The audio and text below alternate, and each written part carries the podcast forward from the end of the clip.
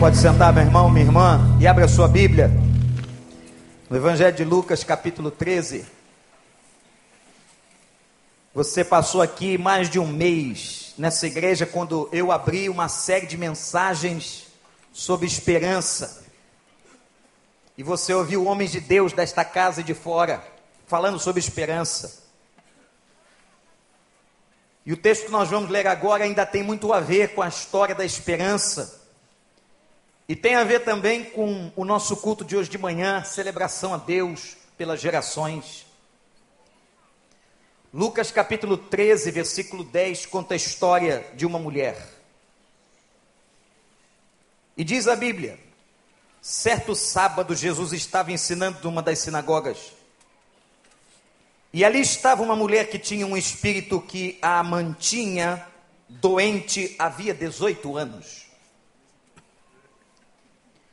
Ela andava encurvada e de forma alguma podia endireitar-se.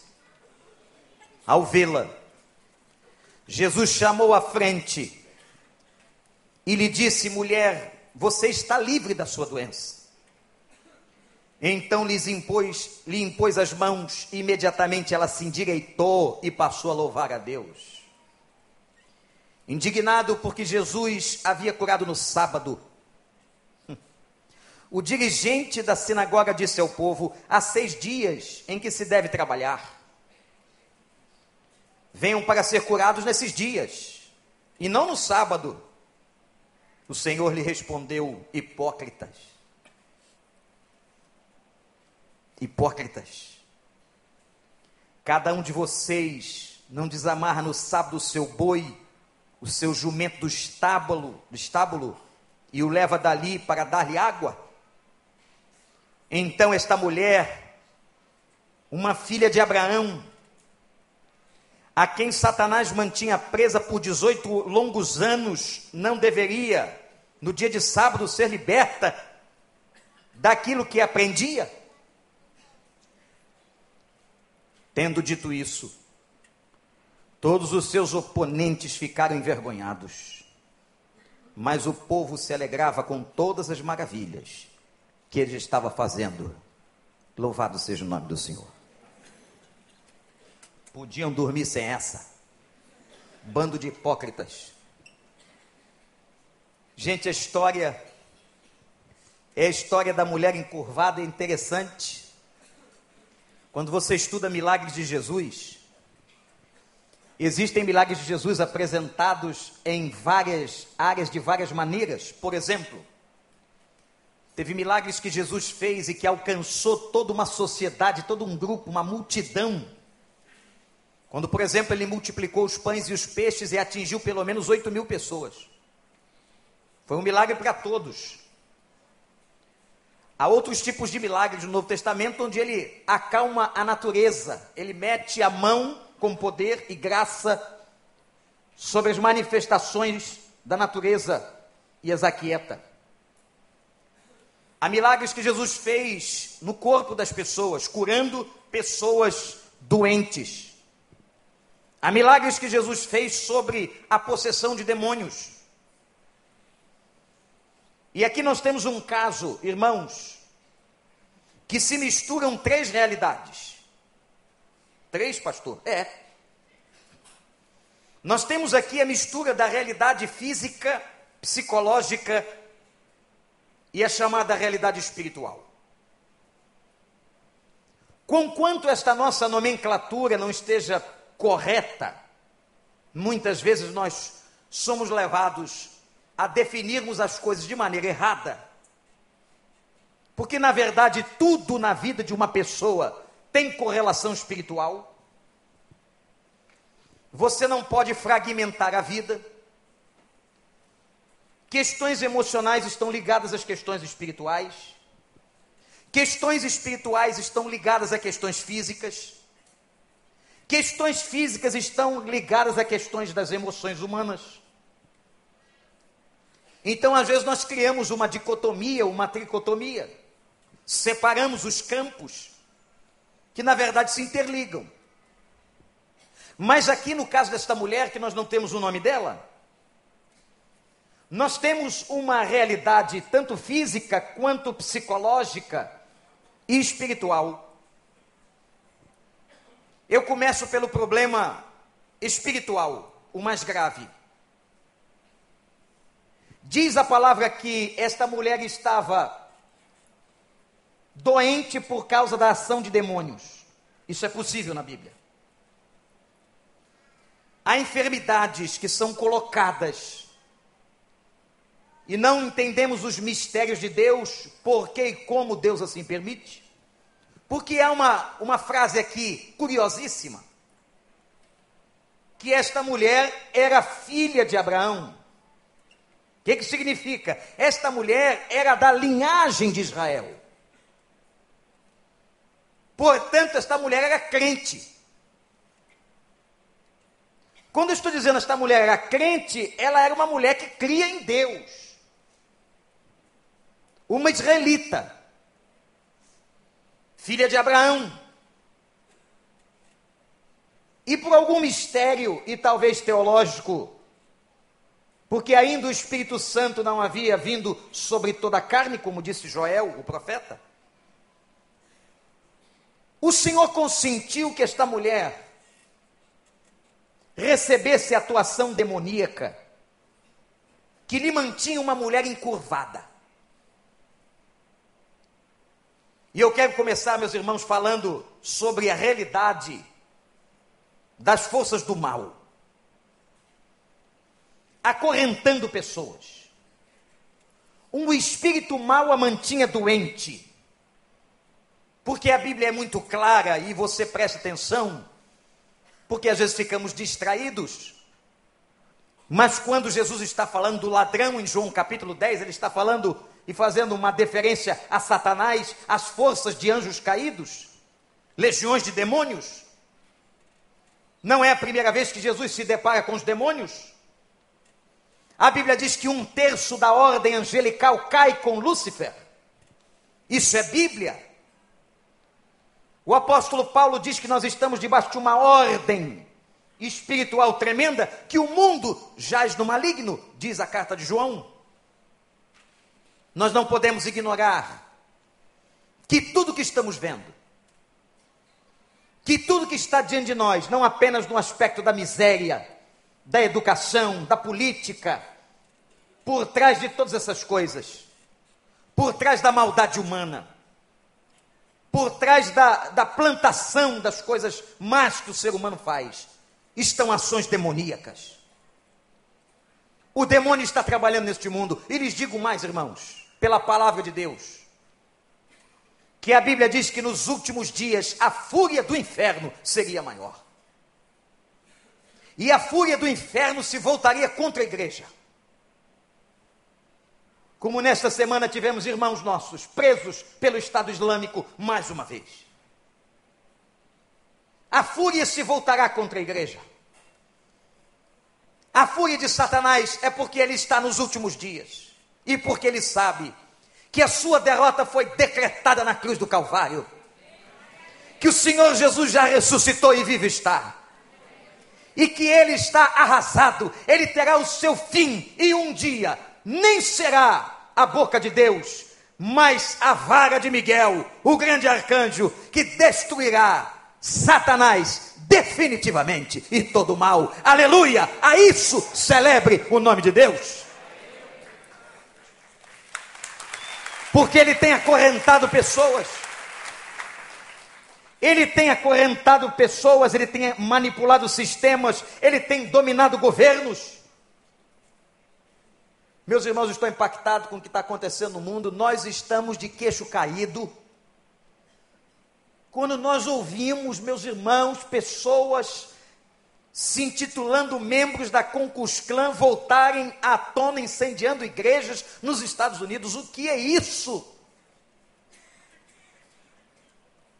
Pessoas declarando nos estádios do Brasil o seu racismo contra jogadores negros. Absurdo. E não é só em relação ao negro mas há movimentos em lugares do mundo em que os brancos agora estão sendo discriminados e apanhando porque são brancos. E pasmem como se isso não bastasse.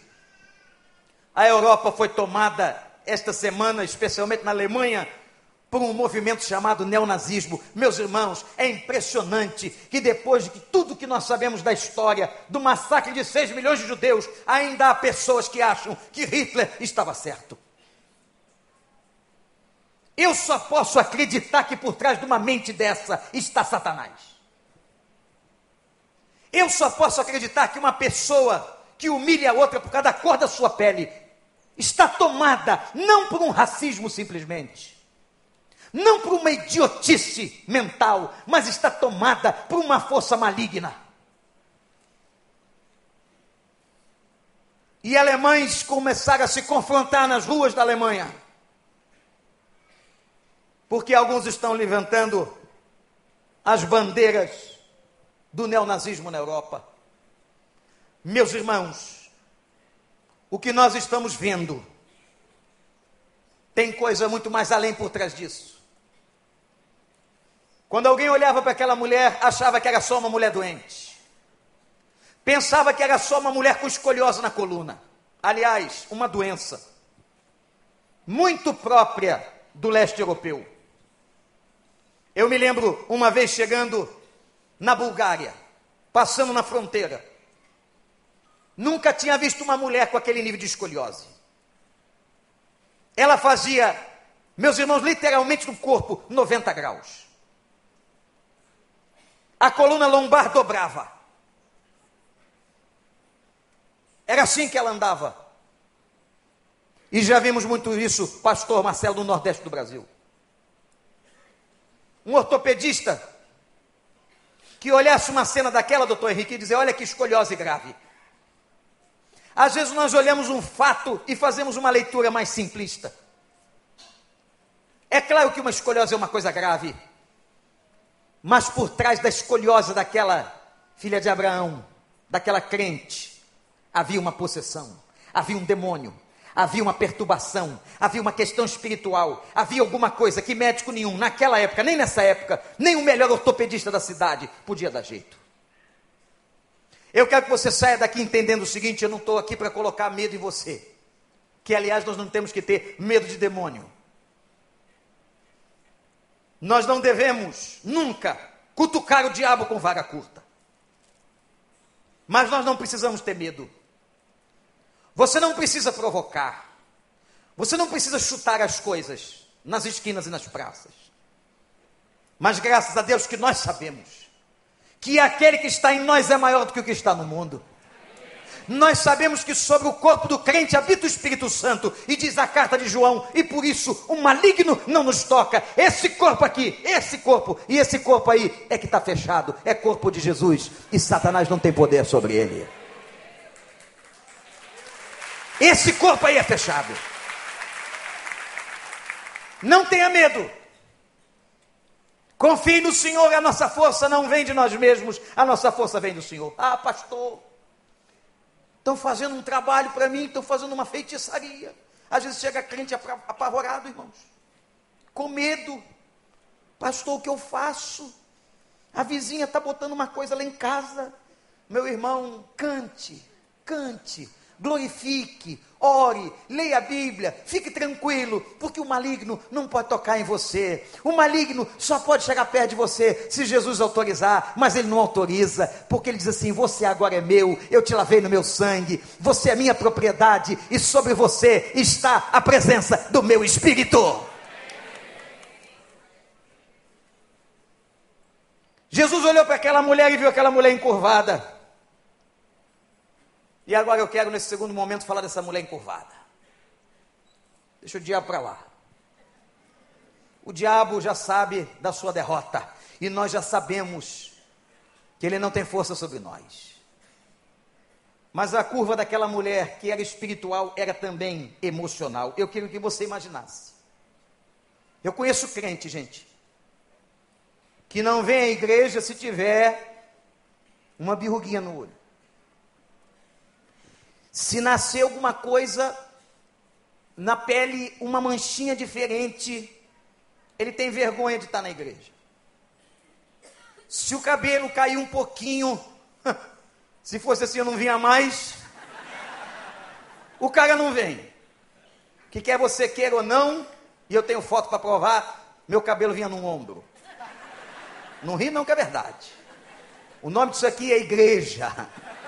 O que faz cabelo de pastor cair é igreja. O do Tuta eu não sei, mas o meu foi.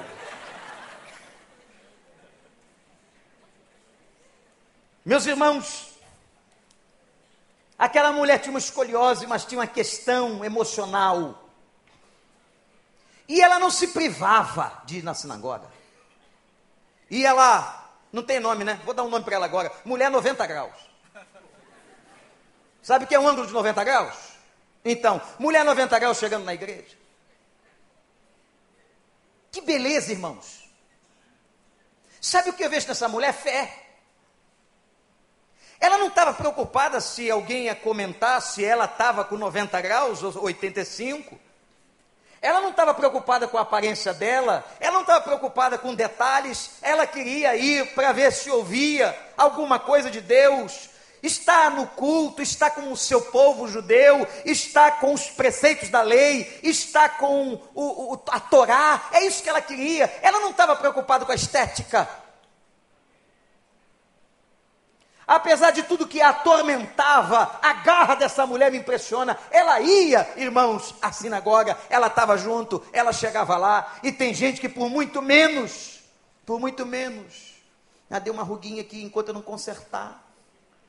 E se a irmã me ver, que vai dizer? Minha filha, presta atenção, que daqui a pouco, por mais que você lute, lute com todos os botox experimentais que estão inventando, não tem jeito.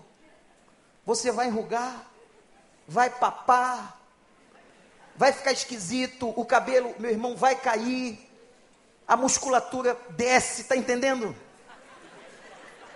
A vida chega, como o Silvino disse, a velhice vai batendo a porta e por mais que você se esforce, você vai ficar velho e virar, como eu, comida de minhoca.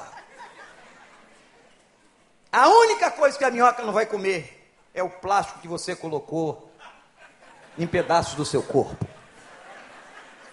Quando for fazer sua exumação, vai estar um esqueleto estranho.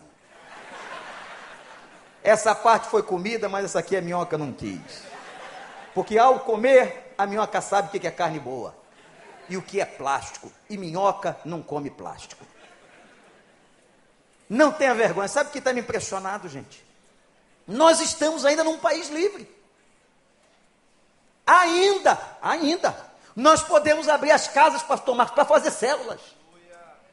Nós podemos reunir no templo do Senhor de manhã, de tarde, de noite, louvado seja Deus. Mas sabe o que Satanás tem feito? Encurvado algumas pessoas. Ter prudência é uma coisa, ter medo é outra. Tem gente que está com medo de ir à igreja, está com medo de ir ao culto, está paranoico, ficando neurotizado. Não, eu não vou porque está chovendo, eu não vou porque está sol, não porque vão me assaltar, vão me assaltar ali. Parece que vê bandido em todo lado. Tem bandido à beça, mas está um tempo. Você está ficando doido? Não, não para que não vai mais rápido, fuga o sinal. Olha, o cara fica neurótico. Gente, não dá para viver louco assim. A Bíblia diz uma coisa que você toma posse dela ou não toma. Se o Senhor não guardar a casa, hã? Ah, vocês acreditam nisso? É bonito na Bíblia, né? É bonito no culto, um monte de gente junta. Aí todo mundo fala heroicamente: se o Senhor não guardar a casa, e vão vigiar a sentinela. Mas lá na hora, eu ia dizer um aqui que não pode. O medo faz o intestino funcionar e apavorado você fica, e agora não que eu não posso entrar em casa depois das nove, sabe o que Satanás está fazendo? Está curvando pessoas para você não vir à casa do Senhor, para você não estar na manhã de oração, para você não vir cultuar a Deus, para você não ir mais na sua cela. Que história é essa? Não vai nos intimidar. Não vai, Satanás não vai intimidar você. Você vai viver. Você não vai ficar como uma avestruz colocando a cabeça debaixo da terra. Não é isso, pastor Marcelo? Lá em Natal está acontecendo isso também? Crente medroso, crente com medo de tudo? Que história é essa? Não, porque ah, o desemprego, eu também não posso mais dizimar, porque vai acabar o dinheiro. Meu amigo, ou você acredita na palavra de Deus ou não acredita, o Senhor é meu pastor e nada me faltará. Você crê nisso? O Senhor é meu, repete comigo, o Senhor é meu pastor e nada me faltará. Deus sustenta a tua vida, Deus abençoa, é Deus que te cerca. A Bíblia diz que Ele coloca uma legião de anjos ao meu redor. Agora, se Ele permitiu que o ladrão chegou para roubar, entrega essa porcaria. Desse celular, desse carro, não resiste não, hein? Deixa que Deus vai cuidar da história dele. Porque ali o jogo é o seguinte: se te deixou viver, presta atenção. Se o ladrão te deixou viver, você vai continuar glorificando a Deus. E se o ladrão, por autorização de Deus, te fazer morrer, você vai entrar na glória de Deus. Você quer melhor? Quem está sem opção é ele que vai para os quintos. Que se não se converteu, vai para os quintos. Sabe da onde? Então vive tranquilo, não se curva não. Tem gente se curvando com medo de tudo. Aí eu não posso ir, mas são seis e meia. Não, não saio mais depois das seis e meia. Daqui a pouco vai baixar cinco e meia, quatro e meia. Daqui a pouco o cara acorda não sai mais. Não vai comprar pão, não vai fazer nada no mercado. E não vai mais viver, e não vai mais ali, e não vai mais num shopping, e não vai mais por quê? Porque assaltaram a joalheria do Barra Shopping. Ora, bolas. Eles vão assaltar o que eles quiserem. A miséria social está aí, a injustiça está aí, o mundo está aí, mas o meu Deus também está aí. Eu tenho que confiar no Senhor. E se você souber, você que é crente, que vem aqui, e souber de alguém, membro dessa igreja, congregado, que não está vindo, que está com medo, dia e de noite, por causa disso, por causa daquilo, dá uma bronca em meu nome. Não use o nome de Jesus, não. Use, ó, o pastor está mandando te dar uma bronca, que você ia para a igreja, e agora fica aí vendo essa coisa edificante, que é o fantástico. Ou então mudando de canal para ver o que presta. Mulher encurvada. Homem encurvado. Mulher 90 graus, homem 90 graus. Satanás trabalhou e trabalha na estima de muita gente. Aquela mulher me admira, porque o doutor Hendler Schultz diz que aquela mulher, na sua análise bíblica, a partir da medicina, doutor Henrique, tinha os ossos da espinha fundidos por uma massa rígida. Talvez um tumor. Mas o seu tumor ou a sua massa rígida, ainda que benigna ou maligna, não lhe impedia de encontrar a presença do Senhor. Meus irmãos, não se acovardem. Não deixem Satanás amedrontá-los. Não deixa a crise abater você, porque quem cuida da nossa vida é o Senhor. O dono do teu trabalho é o Senhor. O Senhor da tua história é o Senhor. E é Ele quem nos controla. E Paulo diz assim: em tudo dai graças, porque esta é a vontade de Deus em vossas vidas. Celebrem o nome do Senhor e saibam que suas vidas estão nas mãos do Senhor e não nas mãos dos homens. Não são os homens e eles não vão me amedrontar. Enquanto eu tiver Deus e Jesus não voltar, nós vamos sim, pastor Silvino, acreditar nos jovens, no adolescente, na educação, numa nova geração, porque nós vamos lutar, porque aonde o evangelho entra, o evangelho transforma. E se a igreja está no mundo, é para levar esse evangelho transformador. Enquanto nós estivermos aqui, nós vamos lutar pela saúde dessa nação. Mas com esse amém aí, vai, vai lutar por nada eu vou repetir: nós vamos lutar pela saúde da nação. Não vamos nos acovardar.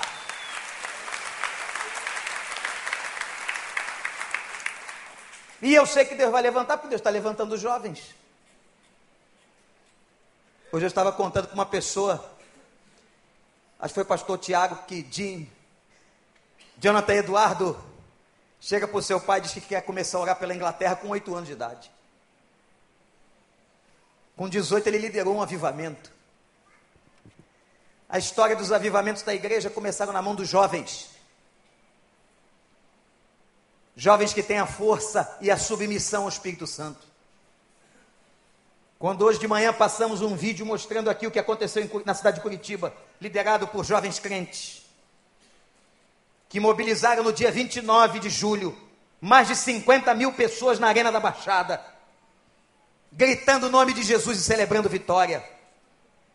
Não é à toa que a Lava Jato nasceu ali. Está acontecendo alguma coisa naquela cidade. E eu tenho pedido a Deus que o que está acontecendo em Curitiba aconteça aqui no meio das nossas igrejas. Que a solução do Brasil não vem da política, não vem das estratégias econômicas, nem no nome do novo presidente. Porque eu sei que a solução para a nação vem de uma base educacional, principalmente plantada na palavra do Senhor. Mulher encurvada. Satanás não vai nos encurvar. A enfermidade era espiritual, a enfermidade certamente era emocional. 18 anos não são 18 dias. E é interessante que Lucas diz assim: foram longos os 18 anos. Porque você passar 18 anos com saúde, olha para mim, é uma coisa. Você passar 18 anos com um tumor na coluna, meu amigo, é outra qualidade de vida, é outra, é outra perspectiva de tempo. E detalhe: uma mulher encurvada só olhava para baixo.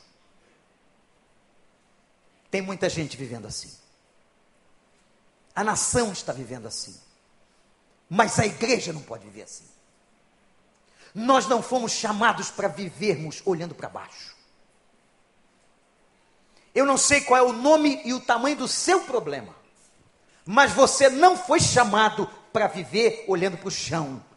Como disse Pedro e João quando subiam a porta do templo chamada Formosa: olha para nós. Disseram ao paralítico: Olha para nós, isto é, olha para cima, não é para baixo que você vai olhar. Olha para nós. Crentes que estão aqui, você que veio ouvir a palavra do Senhor, você que está na internet, em qualquer lugar desse planeta, olha para cima. A nossa solução vem de cima. Eleva os meus olhos para os montes. Sabe por que, que o salmista dizia isso?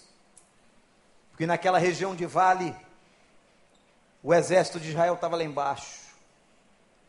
E ele olhava para as colunas, ou para as colinas, e ele viu o inimigo lá no topo.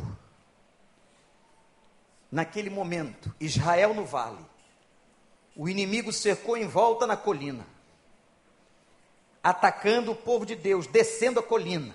É nesse contexto que o salmista vai dizer: eleva os meus olhos para o monte, não tem saída mas de onde me vem o socorro? Não era do alto do monte. O meu socorro vem mais de cima. O meu socorro vem do Senhor, que fez os céus e a terra.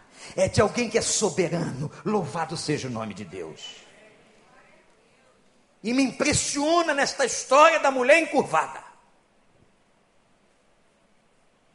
Que os demônios a oprimiam. Que o seu estado físico era deplorável com uma massa tumoral. E esta mulher, certamente abalada, mas com fé, chegou naquele lugar. E eu queria que você olhasse para a sua Bíblia e pudesse ver comigo aqui o momento em que o Senhor vai dizer a ela: Minha filha, Lucas capítulo 13, versículo 10. Ao vê-la, Jesus chamou-a à frente, na frente de todo mundo. É para todo mundo ver a glória de Deus. É para todo mundo assistir a glória de Deus. É por isso que a gente tem que testemunhar. Chamou-a à frente e disse: Mulher, você está livre da sua doença. E lhe impôs as mãos. Imediatamente ela se endireitou. Imediatamente se endireitou e passou a louvar a Deus, porque a primeira coisa que uma pessoa faz quando é transformada, quando é regenerada, quando é curada, a sua boca passa a ser a boca de um adorador. A mulher estava livre, 18 anos depois. Eu imagino a cena dramática, teatral na frente daquelas pessoas, o barulho talvez da coluna da mulher voltando a ficar em pé. os olhos arregalados de uma congregação olhando, de uma sinagoga olhando aquela mulher 90 graus ficando reta. Não diz aqui que ela estribuchou, que demônio se manifestou, nada disso. Eram histórias diferentes na Bíblia, tem histórias diferentes. Só diz que essa mulher ficou em pé imediatamente. Que coisa linda o que Deus pode fazer, gente. Deus pode pegar uma pessoa encurvada, uma pessoa que está com a sua moral lá embaixo, uma pessoa que está com a sua autoestima pisada, uma pessoa que foi humilhada por alguém, uma pessoa em que viveu tantos anos de cabeça baixa. Deus pode, hoje à noite, inclusive, fazer você ser um homem, uma mulher totalmente ereto, em pé, curado e transformado pelo poder do Espírito Santo. Você crê nisso? Mas aí tinha um time que joga contra. Tem sempre um time jogando contra. Ô, gente, eu estou falando, não estou falando de pastor, não, estou falando de Jesus de Nazaré.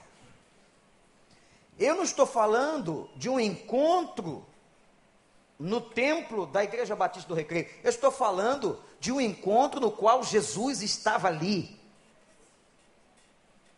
E levantou um sujeito religioso, chefe daquele negócio. Olha, para ele estar tá naquela posição, ele conhecia a Torá, ele conhecia a lei, ele conhecia a sinagoga, ele conhecia judaísmo, ele conhecia religião. Às vezes a religião, eu estou falando da religião institucionalizada, às vezes a religião institucionalizada é uma desgraça. Eu posso dizer para você, não vou fazer, mas podia, um monte de lugares no mundo em que a religião é uma desgraça na vida das pessoas. A religião cega uma pessoa, a religião às vezes atrapalha o desenvolvimento intelectual de uma pessoa, a religião atrasa o conhecimento científico. Mas eu não estou falando de Jesus, eu estou falando de religião. Quando ela é mal entendida, sabe por quê? Para quem conhece Bíblia, só tem uma religião. Já sei, pastor, são os batistas. Não. Entendeu nada. A Bíblia diz assim, ó. Eu sou, palavra de Jesus, o caminho. Eu sou a verdade. E eu sou a vida ninguém vem a Deus, ao meu Pai, se não for por mim. Está correto? Sabe o que significa a palavra religião no latim? Religar. Mas religar o quê? Ora, se é religar, é ligar novamente. Uma coisa que estava ligada e foi desligada. Estava ligado lá no Éden, quando a Bíblia diz que Adão e Eva andavam com Deus. Numa comunhão extrema, mas no dia do pecado foi desligado. O pecado faz separação entre nós e o Senhor. O pecado faz separação entre o homem e Deus, a mulher e Deus. O pecado desliga tudo na tua vida. O pecado te apaga, meu irmão. O pecado destrói as tuas relações. O pecado destrói o teu amor pelas pessoas. O pecado destrói teus sentimentos. O pecado destrói tuas emoções. O pecado destrói tua vida espiritual. O pecado destrói teu corpo. Ao ponto da Bíblia dizer que o salário do pecado é a morte. Então, quando alguém fala de religar, porque religião é religar, eu quero dizer para você que não é o budismo que religa, não é o islamismo que religa, que não são os batistas que religam, não são os católicos que religam, não são os evangélicos que religam. A única pessoa que pode religar aquilo que foi desligado é Jesus Cristo, o nosso Senhor. Eu sou o caminho, eu sou a verdade, eu sou a vida. Ninguém vem ao Pai se não for através de mim. Ficou quieto aí? Glória a Deus. Que é Ele que liga. Só tem uma religião verdadeira: Jesus de Nazaré. A única religião que liberta chama-se Jesus. Aquele hipócrita. Olha só. Ele deu uma bronca geral na congregação. Ele sequer estava aí para a mulher de 18 anos, encurvada, sofrendo. Se tem alguém doente aqui que quer ser curado, vem no outro dia. Ô gente, que, me diz aí, sinceramente, não fala alto para não pecar. O que você faria com um sujeito desse? Sua mãe doente, 18 anos. Vou usar sua mãe. Sua mãe curada, você estarrecido, a congregação pasma com aquela cena, e um sujeito se dizendo religioso, líder, vai dizer que quer ser curado, vem na sexta-feira. Porque no sábado não pode. E curar no sábado é equivalente a trabalhar. E Jesus não podia ter trabalhado porque ele é judeu. Foi errado? Meus irmãos. Hum. O que, que você faria? O que, que você faria com um homem desse? Eu não sei, na minha carnalidade, o que eu faria. Estou pensando. Mas eu fico imaginando o tamanho da resposta de Jesus. Você acha que Jesus deu a ele aquela respostinha de boca mole? Ou falou baixinho? Eu não vejo assim, não. Eu vejo um Jesus com autoridade, imponente, olhando para eles, dizendo: hipócritas. Vocês são hipócritas. Como ele disse outra vez, sepulcros caiados vocês são capazes de desamarrar o boi e levar o boi para beber água por causa do dinheiro que vocês têm que fazer, por causa da venda dos jumentos, mas vocês não são capazes de glorificar a Deus porque uma mulher foi curada. São capazes de se preocupar com as finanças do banco, mas não são capazes de se preocupar com a vida de uma pessoa. Hipócritas. Hipócritas que se preocupam mais com a forma do que com o conteúdo, e por isso, em certa ocasião, ele acusa os hipócritas, sepulcros caiados. Sabe o que é um sepulcro caiado? É uma sepultura que bonita está por fora, mas por dentro fede. Eu não sei se você já se preocupou com isso. No outro dia eu vi uma pessoa foi fazer um sepultamento, a pessoa, pastor, eu queria ter um mausoléu assim, todo de mármore, mármore preto aqui uma pedra branca, pintado. Para quê? Vai lá ver quanto custa.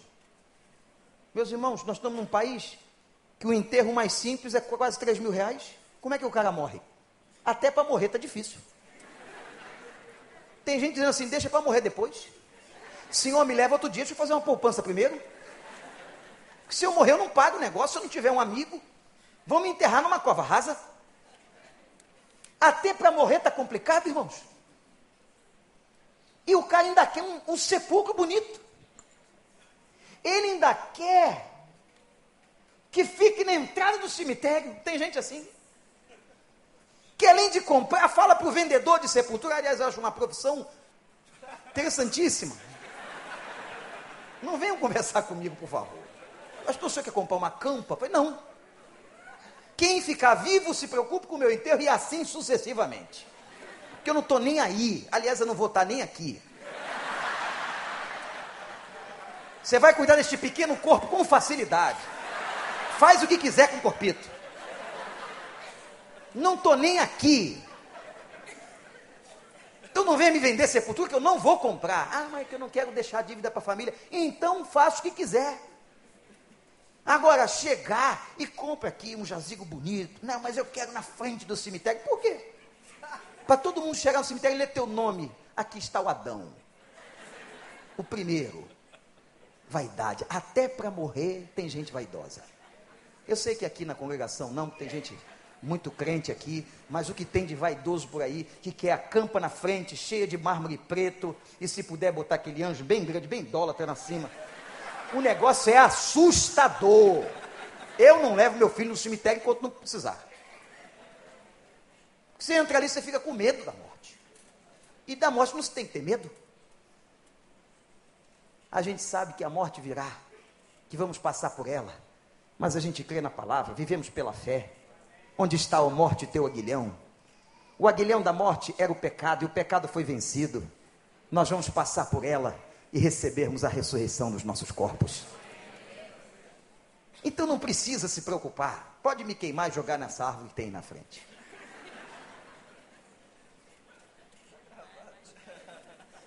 E o cara hipócrita sepulcro caiado.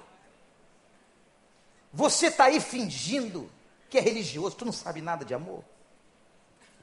Que religião é essa que não ama? Religião que não se importa com as pessoas? Religião que não tem obras? Cristianismo, meus irmãos, em que os indivíduos são desprezados, não é cristianismo? Deus não está preocupado com coisas, Deus está preocupado com pessoas. Aqui nessa noite, Deus não está preocupado com esse templo, se ele é branco ou se ele é preto, Ele está preocupado com o teu coração com a tua adoração, Ele está preocupado com a tua intenção. A vontade de Deus é tratar você, é tirar você dessa curva, é libertar você dos cativeiros, é curar você e fazer você andar em pé. É isso que Ele quer. O resto, olhe para mim, é resto. O resto é detalhe. Se você veio com a roupinha melhor ou pior, eu não estou preocupado com isso, nem Deus. Mas que você tenha um coração sincero para adoração. Que o Senhor está buscando aqui são verdadeiros adoradores. Eu fiz vocês pouco menor do que os anjos, diz a palavra do Senhor. Interessante foi a ação de Jesus. Chamou a mulher, deu atenção à encurvada, botou ela na frente de todo mundo. Miserável mulher. E naquele sábado, botou a mão sobre aquela mulher e disse: Filha, você está livre do teu mal. Eu quero muito que o Espírito Santo faça isso aqui hoje à noite. Eu não sei com quem, mas que o Espírito Santo possa sussurrar no teu ouvido, em nome de Jesus: Você está livre do teu mal. Eu não sei qual o mal que você possa ter trazido para cá. Eu não sei se um mal físico, se um mal psicológico, se um mal espiritual, mas que hoje o Espírito sussurre. Hoje, nessa celebração libertadora, você vai sair daqui livre do teu mal, porque onde está o Espírito de Deus, a manifestação do poder de Deus. Tem gente que diz assim, pastor, quando é o culto de libertação lá na igreja? O quê? Culto de libertação é toda vez que a igreja está reunida em nome de Jesus. Toda vez que a igreja está reunida em nome de Jesus, tem libertação, tem cura, tem salvação. Eu não preciso fazer culto especial, bater faixa lá na frente, porque onde Jesus está, tem poder tem cura, tem libertação, tem restauração de casamento, tem restauração de coração. Aonde Jesus está, se manifesta poder. E é por isso que eu creio que hoje à noite Ele pode dizer para você: Filho, filha, você está livre hoje do teu mal, porque eu te curei. Não é pastor que te cura, não é sessão no templo da rua tal que te cura. Quem te cura é o Senhor. O nome que te salva é o nome do Senhor. A quem você tem que celebrar é o nome do Senhor. A quem você dá glória é o nome do Senhor. Você está aqui por causa do Senhor. E a mulher foi transformada dentro da sinagoga. Aquela mulher que tinha um raio de fé e de esperança ficou ereta, experimentou libertação e louvou o Senhor. Você está na casa do Senhor. Sabe o que acontece com muita gente? Irmão, já vi tanto isso acontecer. Vem buscar a Deus e pedir uma graça. Porque tem gente que acha que a igreja é uma fábrica de milagre. E por isso que tem tanta gente que volta só para pedir milagre. Isso é sem vergonhice. É falta de entendimento da Bíblia. Aí ele vem num dia, ele quer um culto na segunda, por causa da macumba de libertação. Terça, família. Quarta, quinta. E ele vem, Deus é tão bom que abençoa o cara, fala com ele e o cara vai embora. Mas ele, olha, não serve a Deus, não usa seus dons e talentos para nada, não é dizimista, não glorifica, vem para culto para avaliar pastor, para ver se estão cantando direitinho, para ver se a congregação está se comportando, se tem irmãzinha de saia longa ou saia curta, se tem irmãozinho bonitinho para paquerar, é para isso. Claro que vocês não, estou dizendo de outras pessoas. É para isso. Quando ele está no aperto, ele vem. Aí nós vamos fazer aqui o culto da carteira de trabalho, vai lotar. Eu vou ter que fazer várias sessões. O culto da crise conjugal. Não é não? O culto da briga de pais e filhos. Aí ele vem. Mas sabe o que falta a ele? Entendimento do evangelho. Do que, é evangelho? Jesus nunca fez milagre pelo milagre. Por isso que João chama milagre de sinal. João fazia, João diz que Jesus fazia milagre para mostrar a sua glória e a sua grandiosidade. O seu poder sobre a natureza, o seu poder sobre o corpo humano, o seu poder sobre a morte, o seu poder sobre a vida emocional das pessoas. É para isso, é para glorificar o nome do Senhor. É para pregar a salvação, sabe por quê? Quando ele chegou no pátio do sofrimento em João 5, ele só curou um. Ele não curou todo mundo, ele curou um. Porque ele gostava mais daquele? Não, porque o propósito de Jesus não era fazer milagre por milagre. Se você frequenta a igreja só para pedir milagre, você não entendeu nada do Evangelho. Você não entendeu nada do que é ser servo de Cristo, ser discípulo de Cristo. Inclusive, teve discípulo que pediu milagre e não teve. O maior missionário da história da igreja pediu a Deus porque tinha um espinho na carne, que Deus o tirasse, e Deus não tirou. O maior missionário da história da igreja, o apóstolo Paulo. Senhor, já pedi três vezes, e o Senhor não me tira o espinho, mas disse ao meu coração: coloquei este mensageiro para te esbofetear, para que nunca você se ensoberbecesse para que nunca você levantasse a tua crista achando, Paulo, que você é o tal. Você não é nada. Eu é que estou sobre tua vida e te dou unção para você fazer a obra que fazes. Meus irmãos, minhas irmãs, quem vive atrás de milagre não entendeu o Evangelho. Não que Deus não possa fazer, eu creio e Ele faz. Mas o Evangelho é muito mais. Ser servo de Deus é muito mais, ser discípulo de Jesus é muito mais. É como Paulo disse: me tornei escravo por vontade própria. Coloquei minha vida a serviço dele. Por isso, eu estava num congresso em Brasília e ouvi uma frase tão interessante. Estava comigo a doutora Edmeia, e ela pregando, eu preguei um dia, ela pregou no outro, ela disse assim: o Brasil tem muito evangélico. E a gente fica até meio inchado, né? Achando que estamos arrebentando.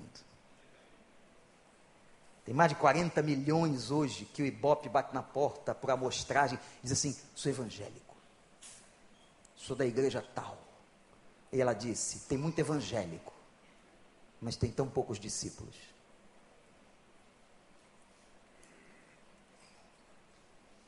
E porque tem poucos discípulos, Brasília não é impactada, Rio de Janeiro não é impactado, São Paulo não é impactado, porque os discípulos não entenderam nada. Os discípulos só estão indo atrás de Jesus por causa de bênção, e não em ser uma bênção. Só vem para buscar, para beber, enquanto o Evangelho é dar, é envolvimento, é reino de Deus. Tem gente querendo construir reinos particulares e não tem condições de orar. Vem o teu reino. Que quando a gente ora, vem o teu reino. É coisa séria. Que quando a gente invoca o reino, a gente invoca automaticamente o rei. E o rei é ele. Quando você diz, Ele é Senhor da minha vida, isso é coisa séria. É Senhor da tua vida? Então você não tem vontade, você é escravo dele. É Ele que decide. Das coisas mais simples que você tem, as maiores compras, as viagens, aos caminhos que você vai tomar, as decisões profissionais, as decisões estudantis, seja o que for, se Ele é Senhor, quem toma a decisão é Ele e não é você. Ele só te comunica.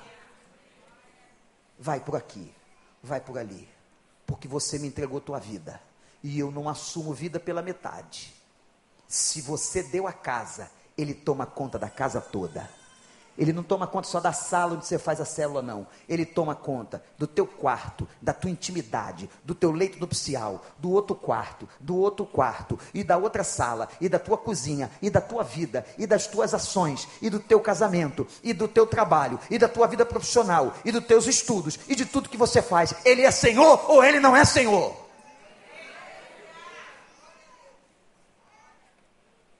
Mulher encurvada, se levante. Homem encurvado, se levante e celebre.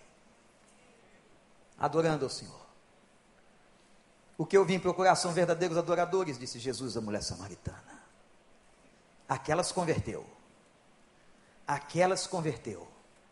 Porque quando ficou em pé, ela começou a glorificar. Ela não foi pedir outro milagre. Ela não foi questionar a situação da família ela não foi fazer reivindicações, já que o Senhor fez isso, faz aquilo também. Não, ela se deu por grata e ela adorou ao nome do Senhor. Isso é ser discípulo. Glorifique. A gente chega diante de uma mensagem dessa até perguntar assim: quem eu sou? Não importa, não estou perguntando se você é batizado, se você vem na igreja há 30 anos, não estou perguntando nada disso. Quem eu sou? Quem eu tenho sido?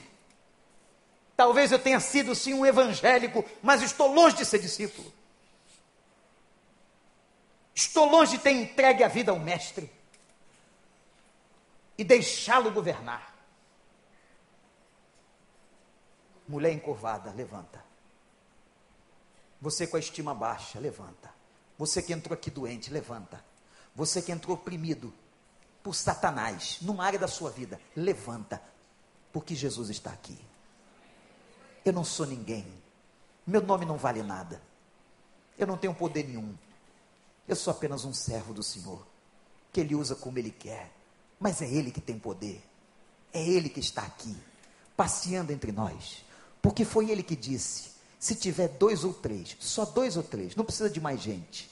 A igreja começa com dois ou três só. Pode ser pequenininha, lá no alto do morro, ou lá embaixo no vale. Dois ou três, dois ou três, que clamam pelo meu nome, que chamam por mim, eu vou estar ali. Jesus está aqui. Porque eu sei que no meio dessa multidão que está aqui com a gente, essa multidão que está na internet nos assistindo, tem pelo menos dois ou três, dois ou três, que estão chamando e clamando o nome de Jesus. E o Espírito Santo está passeando nesse lugar. Abaixa sua cabeça agora e ora comigo. Mulher encurvada. Eu quero falar com você que entrou aqui encurvado. Não queria que você se movimentasse agora, apenas orasse. Que houvesse uma reflexão muito pessoal. E talvez você descubra que você tem sido essa mulher encurvada, esse homem encurvado, religioso evangélico, mas quem sabe ainda não convertido. Quem sabe você diz para Deus assim, Pai, olha aqui, minha escoliose espiritual está aqui, Pai. Você talvez entrou aqui, meu amigo, minha amiga, irmão, com os olhos para baixo, apesar da cabeça estar tá para cima, com questões emocionais tão sérias, com autoestima tão pisada. Talvez você tenha entrado aqui, quem sabe até doente, eu não posso curar você, mas Jesus pode se quiser. Talvez você entrou aqui amargurado, uma mágoa muito grande. Brigou na tua vida conjugal de novo. Entrou em crise. Talvez você entrou aqui encurvado por causa de um filho. Talvez você entrou aqui encurvado por causa de um pai que você ainda não esqueceu que maltratava você. Uma mãe que usava abuso emocional contra você. Mas você nessa noite pode pedir ao Senhor, e eu creio, eu creio, que Ele pode te colocar em pé, são. Mas você, para isso, precisa fazer o que a mulher fez: dizer para Ele, Pai, eu estou aqui, trazendo a minha curvatura, a minha coluna deformada, a minha coluna emocional, minha coluna física, a minha coluna espiritual. Estou trazendo aqui para o Senhor me ajudar. Eu preciso. Você que está de olhos fechados agora, com a tua cabeça baixa, orando, orando, e que precisa dessa graça na sua vida. Eu quero clamar a Jesus por você. Eu queria que você, onde você estivesse agora, levantasse uma mão para que o pastor visse, eu vou orar pela sua vida. Você que precisa, graças a Deus. Graças a Deus, graças a Deus, graças a Deus. Pode levantar. Aqui na casa do Senhor não há constrangimento. Jesus colocou aquela mulher na frente de toda a sinagoga. Graças a Deus. Aleluia, aleluia. Deus seja louvado. Coloca a tua encurvatura diante dele. Diz: Eu preciso, Senhor. Tu sabes o que eu tenho passado. Tu sabes o que eu tenho vivido, graças a Deus. Ó oh, Deus de misericórdia. Deus de milagre. Pode levantar, graças a Deus. Graças a Deus. Deus é bom. Aleluia. Aleluia. Aquela mulher não tinha vergonha. Encurvada foi a presença do Senhor. Aleluia. Agora eu queria convidar você, com toda reverência, a toda a congregação que ficasse em pé, em nome de Jesus. Ninguém se movesse do seu lugar momento espiritual muito sério. E eu queria atenção, todos vocês que levantaram as mãos. Eu não vou perguntar qual é a tua curvatura, qual o problema, se é espiritual, se é físico, se é emocional. Eu queria que você viesse aqui à frente. Jesus sabe o que foi e eu vou levantar um clamor pela tua vida com a igreja. Você que levantou a sua mão, você que quer vir, vem aqui no altar agora para nós clamarmos ao Senhor enquanto a música de adoração está sendo tocada. Esse é momento de cura, é momento de transformação. Eu creio que Jesus, aquele que estava na sinagoga, está aqui nesse momento, em nome do Senhor, porque você o invocou. Graças a Deus.